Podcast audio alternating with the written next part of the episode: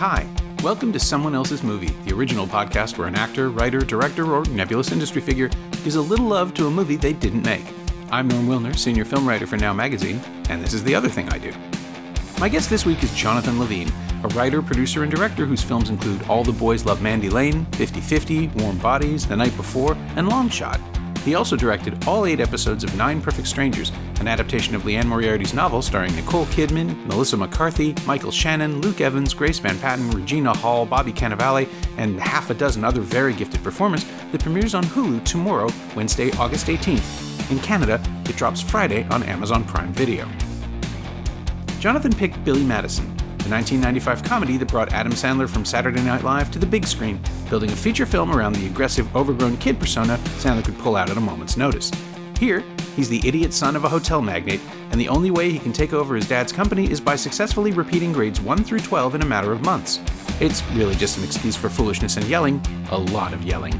But Sandler, his pal and co writer Tim Herlihy, and director Tamra Davis hit on an aesthetic that Sandler would keep coming back to for literally decades. And maybe it's not as dumb as we all thought it was. This is someone else's movie. Billy Madison, for me, is a movie that I, I think when I first saw it, I must have been, I was working in a video store.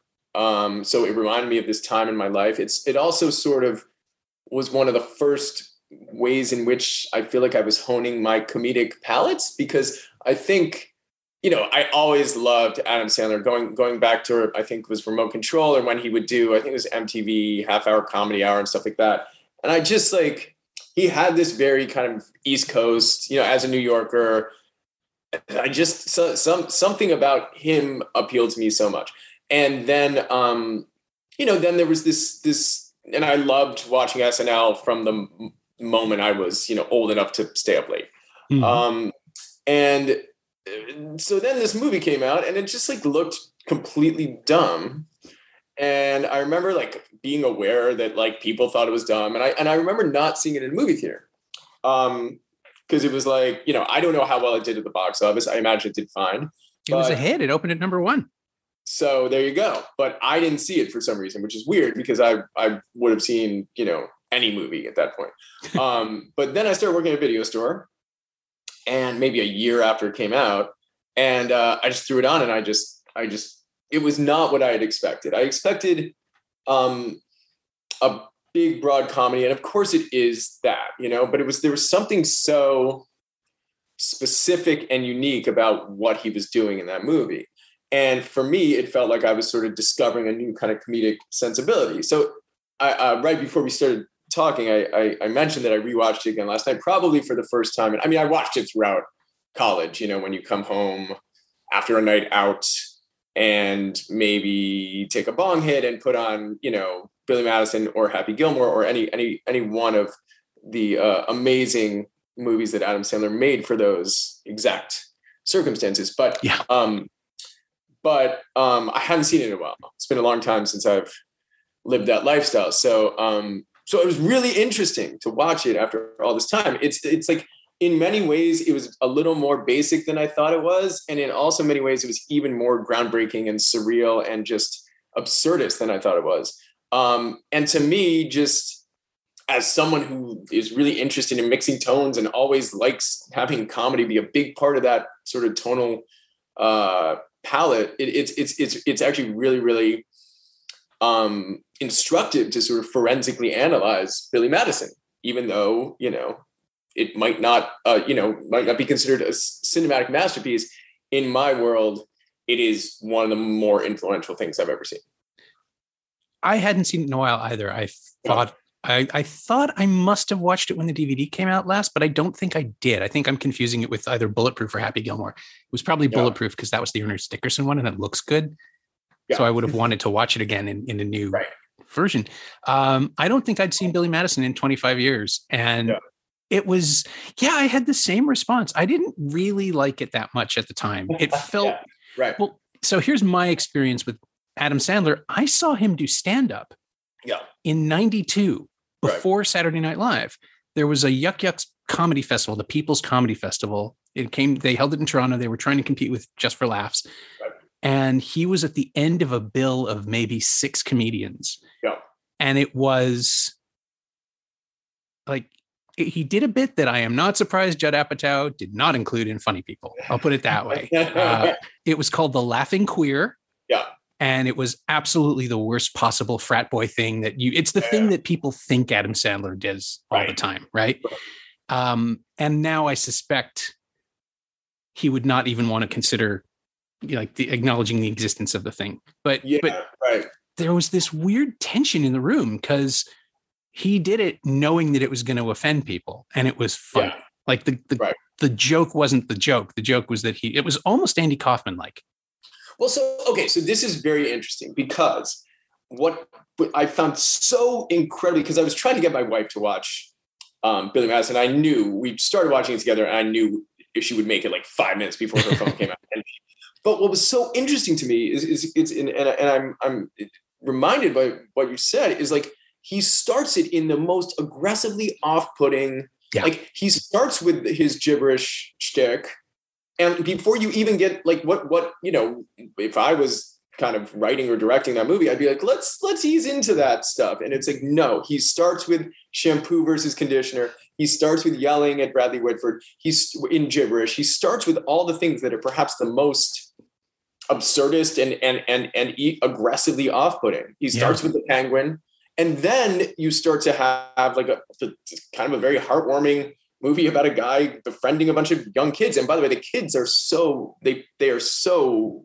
well cast and they're and, they, and they're beautiful actors um, and I think those are some of the, my favorite scenes in the movie. But it's like at the beginning, it is. It's like he wants to push you away, or he's like wants to like create a threshold for your, you know, he's like, this is who I am, take it or leave it. I found that really interesting yeah, it's a it's a movie that is really unconcerned with pleasing an audience. I think yeah. in a weird way. Like I, I get why it was a hit with kids um, because it's sort of this offensive but non-threatening version of adulthood. Like he's yeah. children apparently grew up watching this movie, relating to Sandler, not the yeah. other kids on screen. Right. That he was the entertainment, right. and we have that little arc for him where he starts to grow away from his friends, but they're always still around, which I thought was interesting too. Like there's no scene where he breaks away. There's just one yep. scene where it's like, I don't want to do that. That's not right.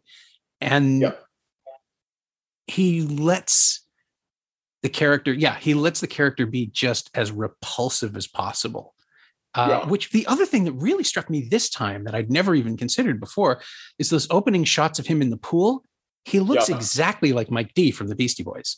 Well, so okay, so here's another interesting. Thing. This is like I was obsessed with the Beastie Boys, and that's another reason. Like I, I, I love Sandler's because he sort of for me represents that same like early '90s kind of New York thing. And of course, yes, he does look very much like Mike D. And I, I, I, I may be getting this wrong, but I remember reading an interview with Tamra Davis yeah. where she talked about how like handsome she thought he was, and he is, by the way, and that's and that he is like actually quite like quite charismatic and and beautiful in the movie when he bothers to be not like in a comedic kind of uh outfit or whatever. Like he's like he's like there's something about him that's like just just kind of transcend he's so young and he's like and and so I, I that is a, another interesting thing about sort of the push and pull of the movie. But it also got me sort of thinking about like just this like the sort of idiot character that he plays you know?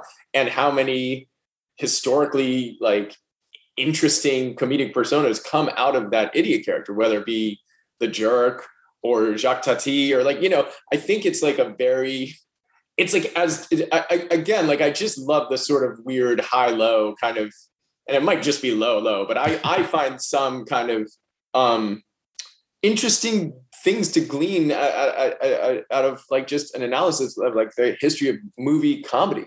Um, sorry, I totally interrupted you. No, no, oh, no, no. That's that's all valid because I was going to say that like the the Beastie Boys persona ten years ago, or maybe eight years ago, I guess, right, would have been what this was if they hadn't grown up. And of course, the other thing, yes, about Tamra Davis is she's married to Mike D. Yes, like it's actually so, a con- it feels like a commentary that I didn't catch the first time around. Maybe that this is what he would have been if he hadn't grown up.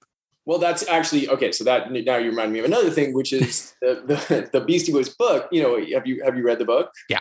It's, so it's such a such a beautiful, awesome book, and yeah, you wonder. I mean, they they are so apologetic about that era in their lives, and this movie, some of the worst stuff in this movie is like when he like grabs Miss Vaughn on the butt. Like, there's so much retrograde shit that you could never get away with, and it sounds like what he whatever he did that night was when you saw him do stand up was was that. But I think the other thing is like, um, and probably when you listen to his first album, that that great album, there's a lot of stuff that just wouldn't fly today. But then when you see his, um, it was like hundred percent fresh. Is that? Have you seen that? Not it's his sure newest have, no. special.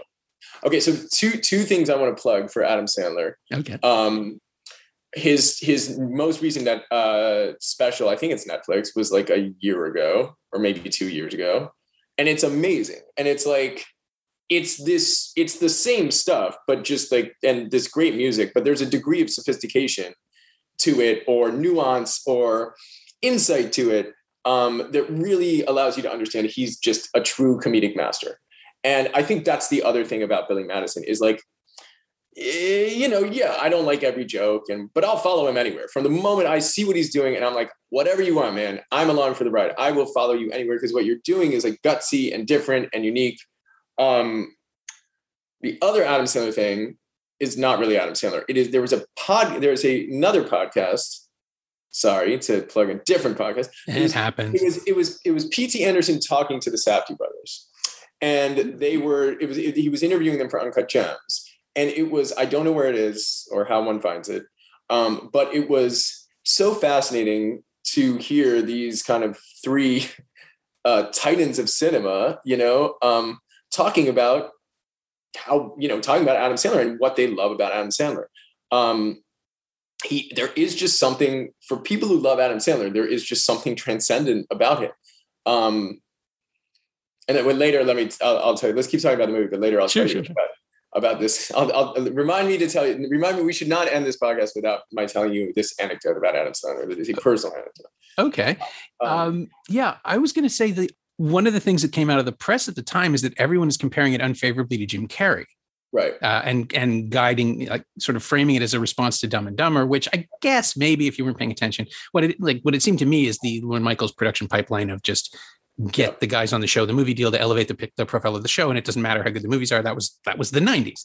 Yeah. But what it feels like to me is that everybody who's saying that misses a crucial thing, which is that Jim Carrey desperately needs to be loved, and Adam Sandler doesn't, and that's like that's what makes Billy Madison yeah. and Happy Gilmore interesting to me is the rage, like the entitlement and the anger that he plays yeah. as comedy. And that is a lot of what the Safdies and P.T. Anderson were talking about, especially as it applied to Uncut Gems. But when you also think about him in Punch Drunk Love, sure. when he just beats the shit out of those guys in that parking lot, it is, yeah, it's true. He taps into this sort of id. Um, and the anger is it's it's it's so enjoyable to watch him get mad. It's just so, so, so funny. Um, yeah, totally. Well, it's interesting to talk about it as it applies to those Jim Carrey movies because you're right. Those Jim Carrey movies are a little bit like sort of updated kind of Frank Capra kind of things. A lot of them, right? Yeah. And I think Sandler did start to do more of that with like a like Click is probably a, a basically a Jim Carrey movie. Um, mm-hmm. I did not think as much about Dumb and Dumber another movie, which I, I, do like Dumb and Dumber quite a lot. Um, I thought a little bit about Wet Hot American Summer though, as far as like what it was, what this movie is trying to do comedically that can seem so stupid, but then when you scratch beneath the surface a little bit, it's just groundbreaking. Um, and uh, I, I definitely thought tonally they they they shared something in common. Yeah, there's a there's a willingness to alienate the audience in a lot of the jokes. I think like the yeah the the tumble for you moment on the stairs which I don't I didn't remember at all. I just yeah. I I kind of vaguely remembered a shot of it. I didn't yeah. remember how long it goes and that yeah. he doesn't fall because it feels like that's the setup, right? Like he's going to fall down the stairs because oh, he's singing how about, about the, it. How about the musical number? I mean, that's just like incredible. And that's another thing I like is that sort of breaking fourth wall kind of almost like French New Wave kind of thing that he's doing. Um, is just it's so cool. I mean, the, so um, that's one of my favorite parts. Calling Steve Buscemi is is probably one of the funniest things I've ever seen in a movie ever. Yeah, I remember that actually. That got a, a massive laugh from the adults in the room at the press screening. At It was like Yeah. a 500 person public preview screening on a Wednesday night. Yeah. And we loved it. And everybody else, like everybody who didn't know who that was, which was, Yeah. you know, like, believe it or not, was possible in 1995. Yeah. Yeah.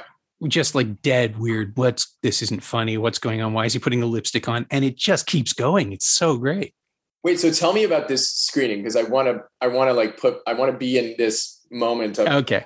critics like watching Billy Madison for the first time. yeah so in the before times uh it was a it was at a studio a studio it was at a theater that doesn't exist anymore called the highland at young and st clair beautiful big room actually had 70 mil capability i saw die hard there a bunch of times dust boot like all the really great films of the 70s and 80s would play there.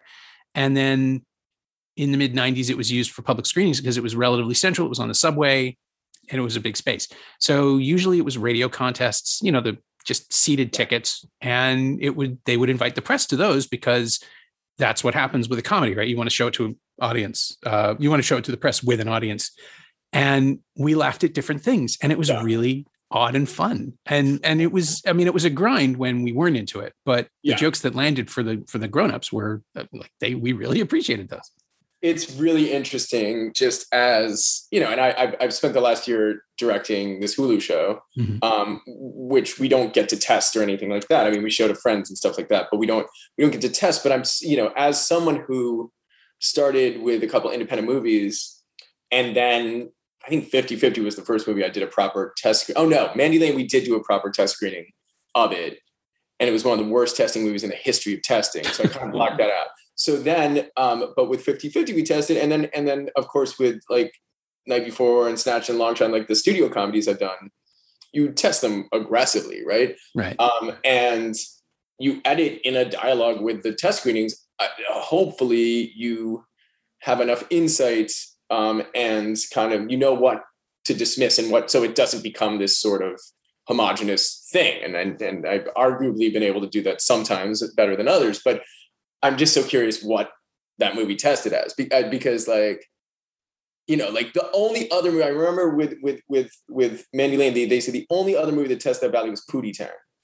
And uh, so I don't know that this kind of brand of um, absurdist weird. I, I I just don't know how it would have tested, but but um, but it's very very interesting to me. I would love to see like the the cards that people filled out that night in the test screening or whatever.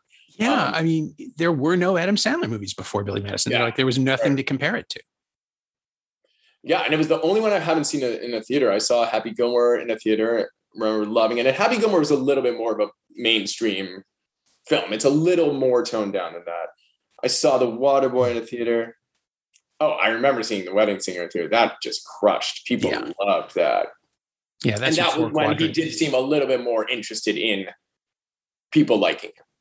Um, yeah yeah and it's it's great when people aren't interested in people like i think that maybe that's why i like it so much it's just it's great when people are like this is me like take it or leave it um i think that's what's so wonderful about about billy madison It's so idiosyncratic and, and bizarre and and it's fun to watch him because of the conceit of the film. He's changing classes every two weeks. It's fun to Yeah. watch him just play against a different variation. Like there's a there's that really sweet moment in kindergarten or first grade when one of the little girls falls asleep on him during nap Uh, time, yeah and it's it's uncommented on. They never speak of it again. Like it's not.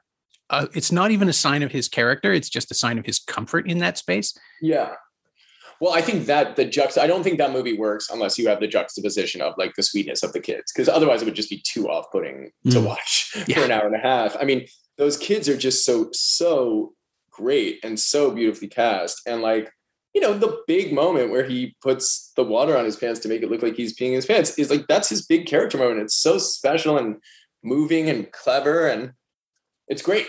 It's the only time i believe that woman would actually fall for him. Otherwise it's a little bit Yeah, it's-. It is weird. And but even then, we get her arc of punching him in the face and beating the crap out of him right afterwards, right? Not before, but afterwards to Right. to demonstrate her commitment to him, which for the cartoonishness of the setup, it actually makes sense. yep uh, It- totally It's, it's all these little reminders, like what happens with the O'Doyles, that we are watching a cartoon, that this isn't in any way grounded. grounded or even you know like instructive in the ways to behave for the young audience watching it Like, yeah, don't- right, right. the whole movie is a don't do this it's it's interesting when you think about that whole like group of SNL movies that were coming out around there too.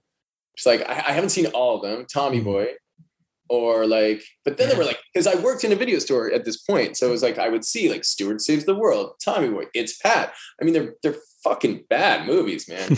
you know, I mean, Tommy Boy's good, of course. I, I will fight for I will fight for Coneheads, which is weirdly internally consistent in the family stuff okay, and has a great ending. Just a beautiful final line that Aykroyd clearly shaped for himself for the entire. what is what is the ending of Conan? Oh, um, uh, what else is there for a father to do but give his daughter the world? It's just beautiful. Aw. Yeah, and it lands in that in that all that weirdness. It actually lands, and I will also kind of fight for the love god. No, not the love god. Um, the Love Guru, the one the the no, Mike no, Myers- never, no, never, no. Uh, God, no. The ladies' man. What what about what about Tamra Davis too? Like she Well, yeah. Like- this is somebody who had like I, I saw Gun Crazy. I want to say it played Tiff. I might be Yeah. wrong, but I'm pretty sure it played Midnight Madness. Yeah. And then her energy goes into this stuff. And it was a weird transition, but she kind of has her hand on the teller Like there is the absence of style in this film is a style. Yeah, I mean, I think that there is, you know, she moves the camera. She's there's there's there's there's some, you know, she she's not. It's not completely anonymous. They, they, she moves the camera, and also I think just like the tone that she establishes is that's her POV. You know, that's mm-hmm. that's that's the the main kind of and and I think you know nailing jokes. I think casting Bradley Whitford is pretty inspired. Yeah, I was Um, saving up Whitford because I really want to get into that. That is Okay, a cool. magnificently villainous performance. But we, so yeah, good. And like, yeah, and then and then she goes on to do CB4, which is another movie I really, really liked. Um and yeah, I just I just think I, I think she's pretty great. Um what what did she do after that? Did she like stop? she's done a lot of television in the last um, 20 years. Uh, Yeah. Her last feature, I think, was uh, Crossroads, the um, the Britney Spears film. Crossroads, the Britney Spears film. Yeah, we went to see that. Anson Mount, who was in my first movie, they were doing like a we, we were shooting in Austin and they were doing like a you know, like a mystery science theater thing where they would show a movie and then they would the three guys would make fun of it Yeah. while they're and so we snuck in because Anson Mount is in is the main love interest in Crossroads. Um God, that, and he and he kind of played along with them. But but that's great. So that's so so so so good. And and Britney is now free, which is also wonderful. that is nice. I'm really. I there is. I mean, I'm sure they're happening now. There are an entire theses and podcasts and documentaries to be made about just the the sheer ugliness of the way that one human being's career and persona have been yeah. handled. And I'm probably as guilty of it as anybody else, although I do remember thinking she wasn't that bad in Crossroads. But just the Right. the shit that's rained down on this poor kid. Yeah, He's not a kid anymore, right? Like he's a full adult now, still being treated as a as a punchline. It's very sad, but the inspiring thing is that that act, the whole reason this has happened is because of that movie or that New York Times documentary thing. And it's like Yeah. Yeah. that kind of she it, it's great. So that's that's good. The power of cinema, streaming, the power of something, Yeah. And journalism. Let's say journalism. I have to. I'm obliged to say journalism. the power of journalism. Nah, you're right. It's it's pop it's It's like a popular opinion and and uh, streaming thing. Yeah. yeah, no, it was journalism, right? New York Times. It's, it's a form of it. but that's just my snobbishness. But yeah, no, Davis has been she's been doing some some odd, interesting shows. Uh, I know she I saw her name on uh, Santa Clarita Diet a couple of times, and Got it, yeah, right. here it is. She did three episodes of You're the Worst, two episodes of Future Man, uh, an episode of Miracle? Workers. Yeah, I gotta ask, I because I I know both Steven and Kyle and Ariel who did Future Man. I'm so curious to to learn more about Tamra Davis. I wish I came to this armed with more information about her. it's fine. We're discovering it together. I did see Mike D in Malibu once, and I, I went up to him and told him how much his music meant to me, and uh, he was a, a, a little. I'd, I'd say he, he held me at arm's length. Yeah, it's got to be. I have I have met a handful of people who've legitimately changed culture, Yeah, and there's always that. Like it happens to them 25 times an hour, Totally. Like, right? Like that exhaustion, and you just want to be respectful and and tell them what they mean. You still want to tell them what they mean to you personally, right? Like you can't not. Yeah, but you don't you don't own them. Like I mean, I do remember I I I, I was able to hang out with Yauch several times before Oh, he passed away, and uh, because he uh, was a, such a patron of, of of movies, Sure. um, and he went to see the Wackness and and and came to the party after, and I talked to him, and I was just you know completely blown away by what a just wonderful human being he was, just radiating this amazing energy, and I got to see him a few times. Um, and uh, yeah, I just I just loved him. Um, so anyway, we're talking a lot about the Beastie Boys, but I mean, why not? They're echoing through this in a way that I find really fascinating.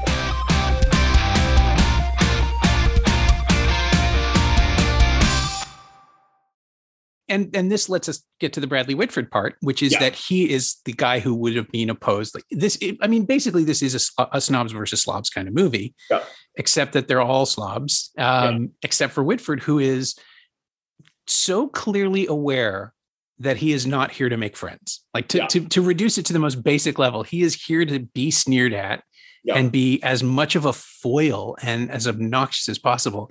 And yet the fact that he still finds way to humanize the character just in tiny bits, like the the nature of the things that he gets mad at, the Yeah. constant dissatisfaction, the fact that he chokes in one point and they keep it in. I mean, obviously it's it's acting, Well, but I think that's another thing that's like really cool about the movie, and and what's cool about movies in general is like the specificity of it. Like he's he's doing these, yeah, everything you're talking about is just like a weird kind of idiosyncratic flourish, but like that's what life is. Like uh, the the the, the cumulative effect of that is you're is you're build, building a character, and I think I think that character and that performance is probably like technically the best performance in in the thing, like to be able to do that, his type of acting, and to be able to like kind of fit in, um, in this kind of ensemble with with everyone who's doing big big stuff. Yeah.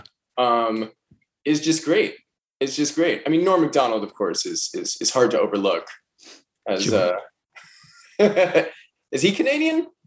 uh, he is Canadian. I think he's from Gotta be Vancouver, Canadian. How can BC. Norm Macdonald not be Canadian? Yeah, but also just the way that I think he's giving a performance in this movie, and he doesn't in most of his films. Like most of his movie work is based on his basic persona, but there Norm are moments. yeah, it's Norm Macdonald's. Anytime you see him, he's he exists to be a meta commentary in the thing that he is doing, Sure. which is interesting. And I think Adam Sandler, to a certain extent, does that as well. Um, there's there's yeah, Yeah, actually, that's that's true. I mean, even here, it's the joke is that no one can be this person, right? Like this this has to be an act. yes, and then Yes. finding out that this is in fact who he is um i think right away with the that early yeah because we do get through 10 minutes of gibberish and uh borderline unpleasant voice and just Yeah. general buffoonery Yeah. uh before we get to the that first great joke about billy which is that he cannot believe that he didn't pass with flying colors yeah, yeah. And great. you think no this has to be a this is the guy putting up a front and then you get that that amazing joke about how he couldn't spell rock and when it's spelled to him his response is to go oh the c is silent is such a weird like i laughed at that then and i laugh at it That now made me laugh because too. you can't really have one without the other because the, the reason this, this, that joke works is like it's almost musical. It's like the timbre of his voice. It's like Mm. the and and and that's what like I guess I was the the one thing I just did not find nearly as funny as I did when I was young was all the gibber stuff. Like I just didn't like I rem- I, I could remember everything he was going to say. Like teased. I could remember every little thing. Yeah. And I just was like, ah, this isn't working for me anymore. Maybe I'm too old. Um, but shit like that, I loved. yeah and and watching the other actors have their moments like larry hankin's quiet constant decency. In every scene he's also just a little bit cartoonish just because it's larry hankin and he looks like a he looks like a stork that's wearing a person suit mm-hmm, but mm-hmm. in his first scene with Whitford, where they're just sort of quietly discussing how hungry one of them is and the Triscuit crack, like the language is Yeah, yeah. there, right? It is calculated language. The Triscuit cracker keeps coming back rather than just Triscuits or just trackers. Like they hit on this is funnier. We don't know why, but Yep. the rhythms of it are funnier. And so we're just going to keep saying it.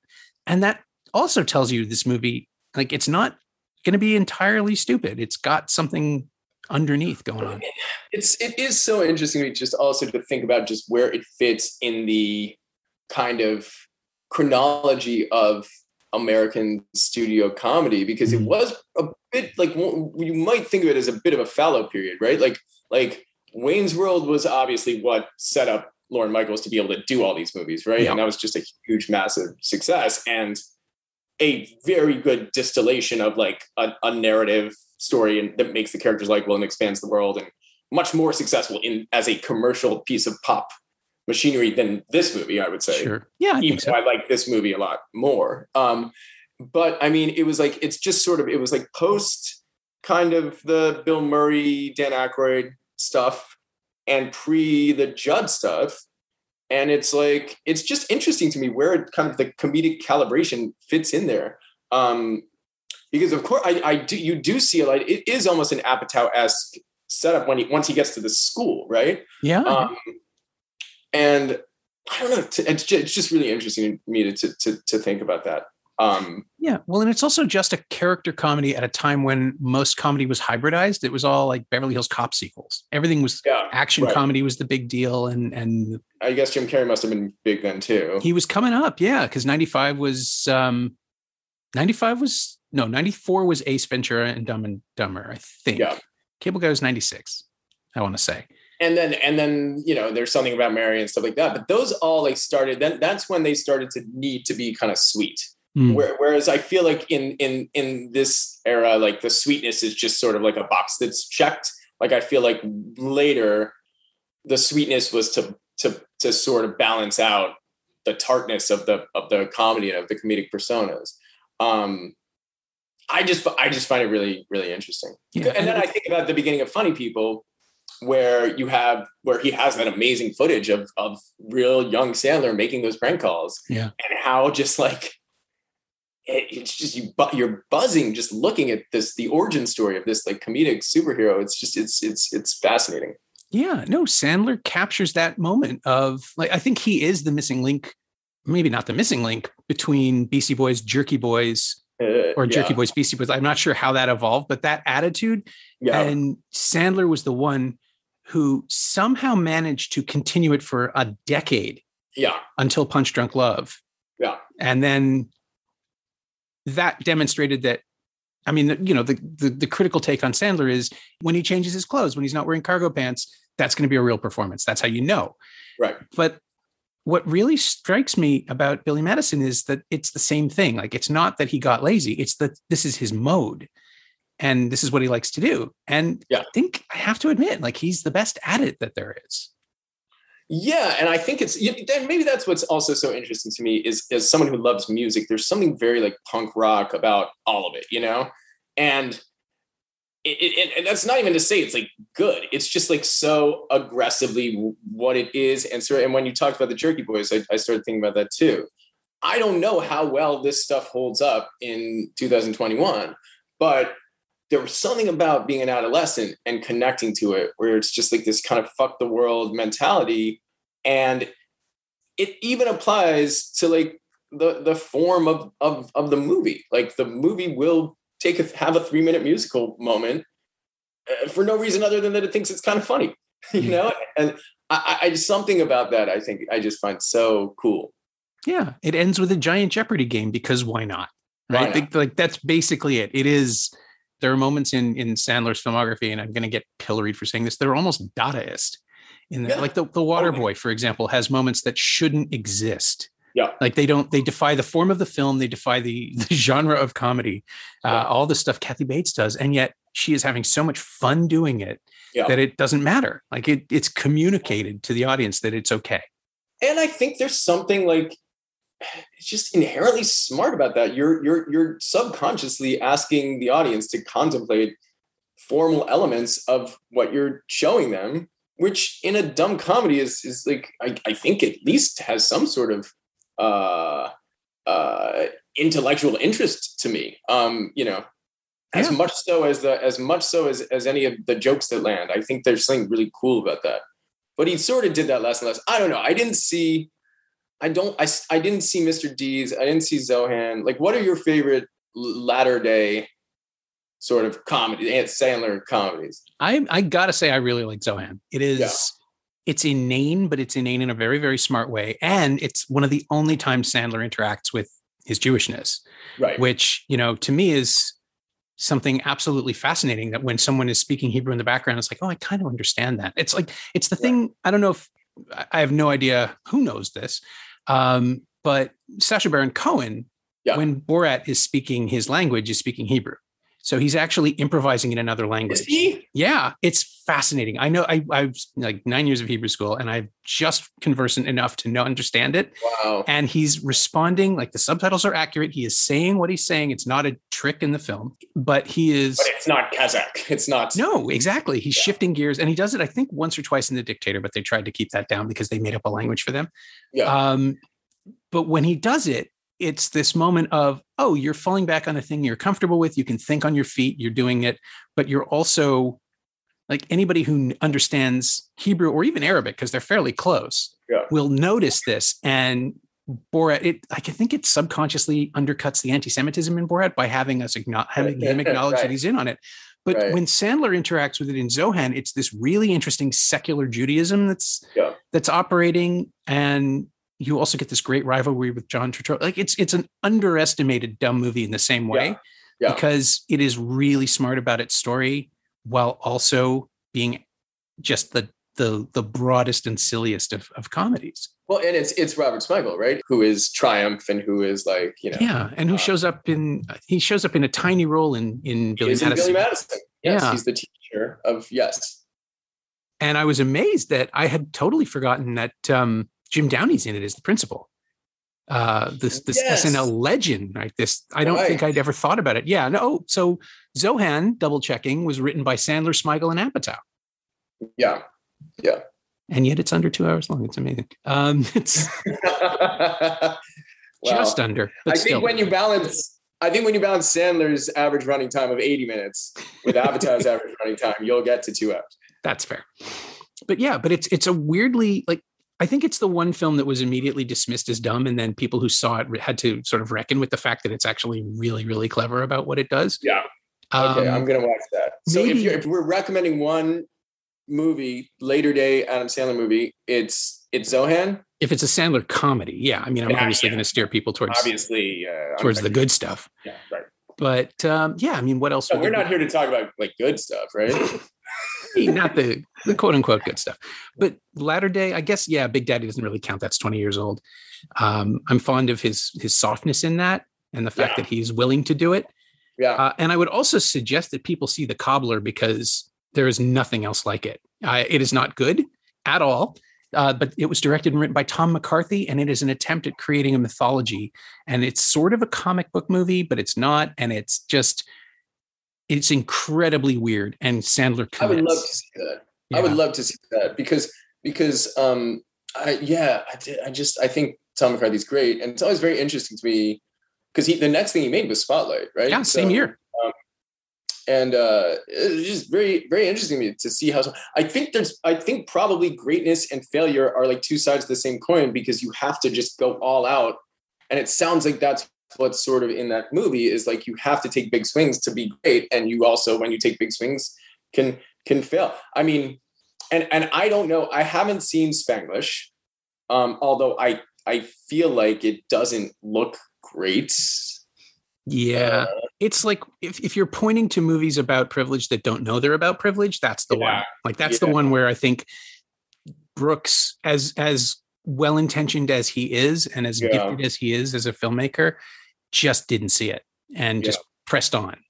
And when you see it now, it's just oh, when you see it, I saw it at the time and it was just like, oh, this is uncomfortable. And now you can articulate it. Now we have the language to discuss why. Right. right and then and then i think the last dramatic role is men women and children which i also did not see but i love Hmm. jason reitman Oh, there's the Baumbach, the Meyerowitz stories. He's great in that. oh he's great yeah he's yeah, great that was more recent, I think. That- yeah, that was like 2017. he's just great so oh, let me tell you the story well, Yes. it's not really a good, it's not really a good story no, just but you teased it. You have to tell. dropping. It's just name dropping. So so uh, so forgive me, uh, but but I was it was one of the greatest moments of my life because I love Adam Sandler. Um, and so well, I got I got a I got a I got a text one night that's like I've never met Adam Sandler in my life. One night it's like 11 p.m. and I got a text, "Hey buddy, it's Sandler. Give me a call." And I, I, you know, um, I was like, he must have gotten my number from Seth Rogen, who I've, I've worked with many times. So I call him. He's like, "Hey buddy." uh, and I was like, "Hey, man!" Like he's like, you know, I've been watching you. He just like, complimented me, which was fucking amazing.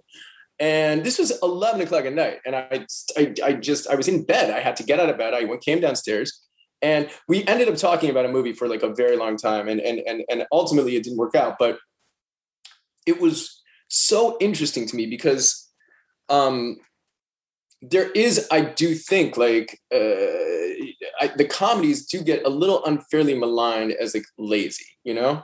Um, and what he was talking to me about was a project, but it was like there was nothing late. First of all, he's calling me at eleven o'clock at night, which is like he's he's to be as successful as he is and still be grinding and like getting on the phone to me at 11 o'clock at night. And then it was like the way in which he talked about this project and the rigor with which he was thinking about it. Um, it was like I was kind of blown away. And I and I know this um, from just running in similar circles to him and hearing about how um, relentless he is in his pursuit of, of greatness. And it really um, it was just really cool. First of all, it was cool that he had seen anything I'd done and liked it. But second of all, it was just cool to like talk to him. He was so down to earth and and and and just blew me away. So hopefully I'll get to do something with him um, at some point. Uh, and and uh, and he'll he will never hear that I don't like Billy Madison as much now as I used to. But that's okay. We all grow up, right? Isn't that one of the themes of Billy Madison? Um, yeah, could you could make the case. Sure, whatever. It's a, yeah. Um, his, like his his status in the culture is really fascinating because he doesn't famously doesn't do press shies yeah. away from anything other than television like long form interviews that he can either control or that are sort of guaranteed to be the promotional thing that he needs them to be yeah and i don't think that's calculated i think it's just he doesn't like doing television interviews with people who ask him the same three questions over and over yeah. again and having the career he's had i don't blame him yeah. But apparently, when he was here shooting Pixels a few years ago, yeah. he would just show up at the JCC and play basketball. Play basketball, yeah. and or sometimes with a kid, sometimes without, but like he would just do that. And yeah. You have to be incredibly comfortable with yourself to be able to do that at his level of celebrity. I think. And and and just to just to sort of piggyback, just because because I think he also gets and look, I'm, I'm not, I'm not, I don't want to arbitrate the quality of, of grown ups or, or, you know, uh, some of these movies I had, I haven't seen most of them, but like for working with his friends, I think he gets a lot of shit for it. And it's like, I gotta tell you, man, working with your friends is pretty great. Like you can do great stuff when you work with your friends. You can, you can, um, you know, having a shorthand with someone as, as a, as a filmmaker is like unparalleled as far as how to get results. Um, and sometimes you get it, you know, sometimes you get it when you randomly meet someone. Um, like I, I got it with Melissa McCarthy Nicole Kidman on this show, you know, but I don't, I didn't know I was going to have it, you know? Um, and then sometimes you don't, but when you, when, when you're able to work with someone over and over again and give your friends and help each other out, I think that's pretty cool.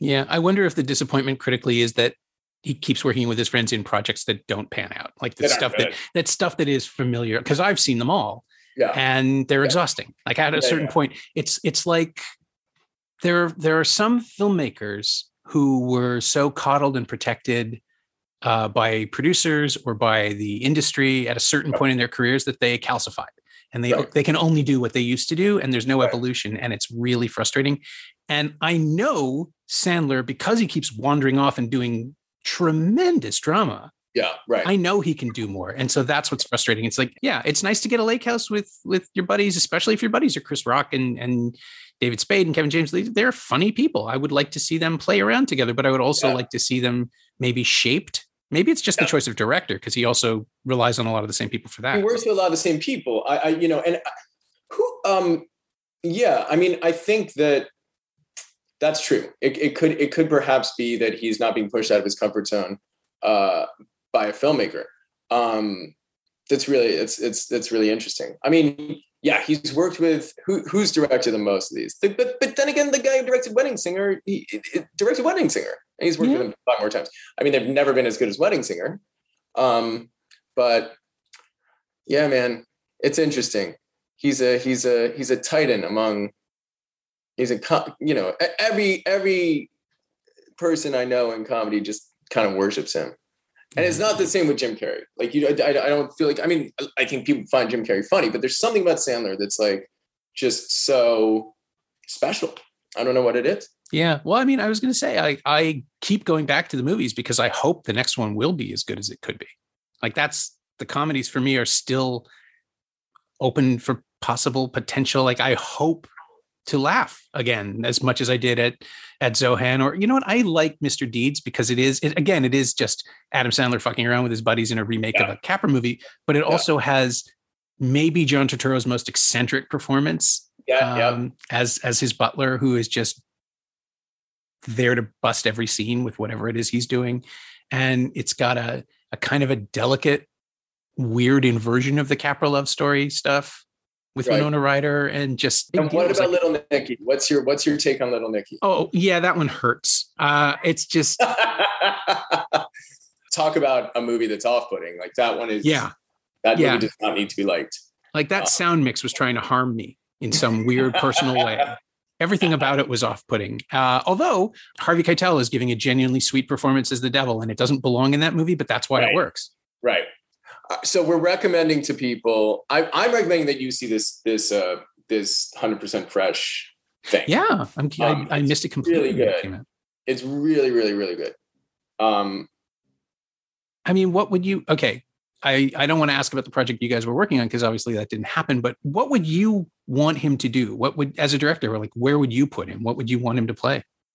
Oh my gosh! I mean, there's just such a well, I think it's like what's so nice is it's I mean the Punch Drunk Love version of that like that man child, but just the depth of the soul. I mean, that's the other thing that like the soul of these performances is like so remarkable. Like there's just they're just imbued with soul. And so I think that it is nice to to to to do things like and he can be emotional. Like what's great about eh, him is like he can be emotional when he's yelling and he can be emotional when he's not. He can be emotional when he's quiet. He can be he's there's so much he can reveal with so little and yet he can also go go big. I mean i i you know i loved uncut gems so much. Um i loved good time as well. Uh they, they mm-hmm. just the, what they were able to get out of both pattinson and sandler was just kind of blew me away. Um so yeah man just like a very just to to see him play like a very specific unique person is like you know uh, i think it would be great.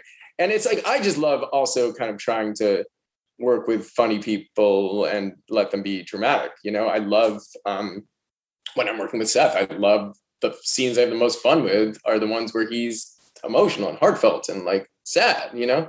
Um, and again he's like another person who's just so soulful. Um, and Melissa in the show I just did, and, and Bobby Cannavale um, in Nine Perfect Strangers. I'm just gonna try to plug it. Nine Perfect Strangers on uh, Hulu or what? I don't know. Is it on Hulu there? What's it gonna be? Uh, Hulu in the states, Amazon Prime Canada. Amazon Prime Canada coming out uh, in a couple days. Not the reason I'm I'm doing this talk. Not the reason I'm talking. Uh, no, we've been trying to set this up for years, but you keep going off and years. making things. That's right.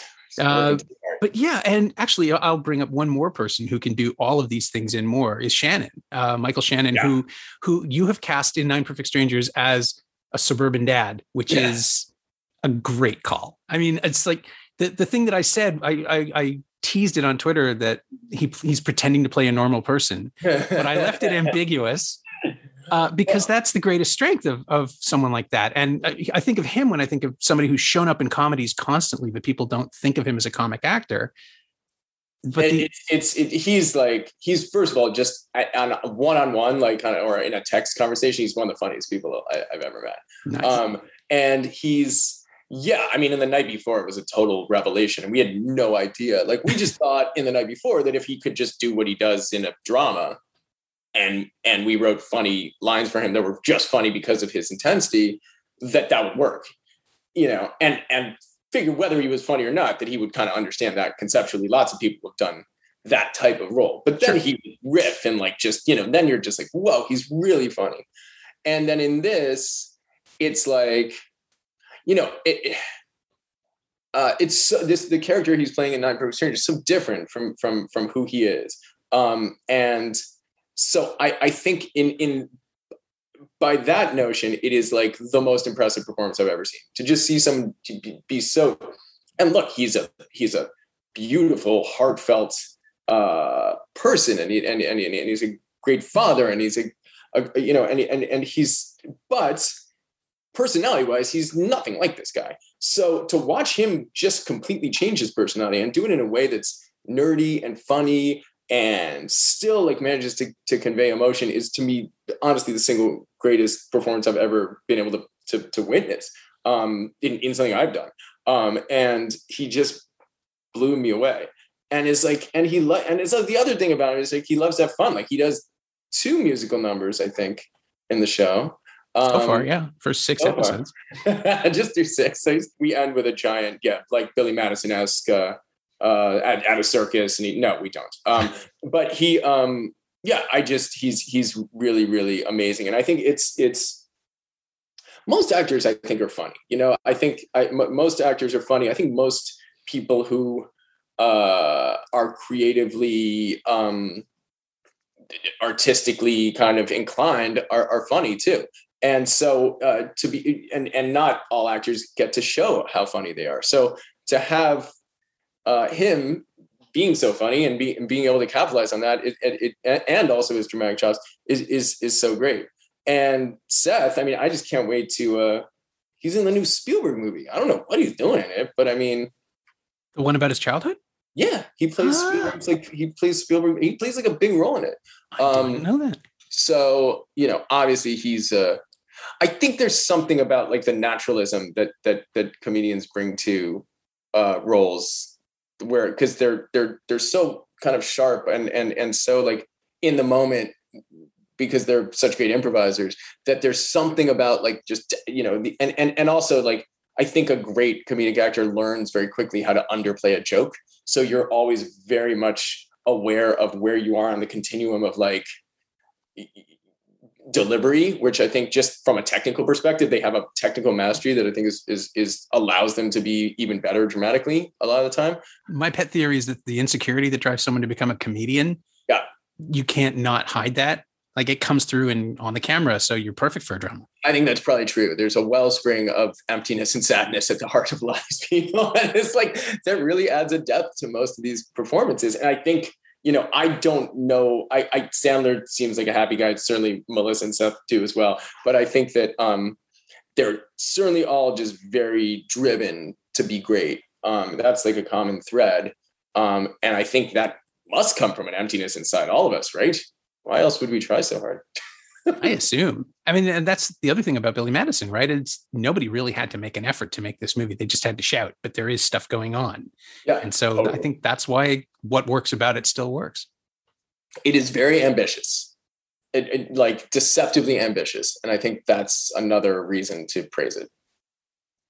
My thanks to Jonathan Levine, whose new miniseries Nine Perfect Strangers premieres tomorrow on Hulu in the US and Friday on Amazon Prime Video Canada. And if you haven't caught up to Long Shot yet, that is an absolute gem of a romantic comedy. Go watch it.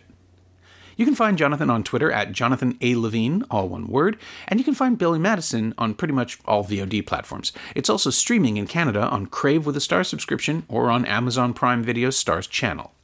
As always, you can find me on Twitter at Norm Wilner and elsewhere on the internet at nowtoronto.com, where I'm hosting a bunch of podcasts these days and writing a weekly Now streaming newsletter. And you can find this podcast on Twitter at Semcast. S E M Cast, and on the web at someoneelsesmovie.com. Our theme song is by The Last Year. If you like it or the show in general, please say so. Leave a review wherever you've been enjoying us. Every little bit helps, it truly does. And check out the other shows on the Frequency Podcast Network while you're there. Watch movies, stay safe. Wear a mask if you go out, get your shot if you can. I'll see you next time.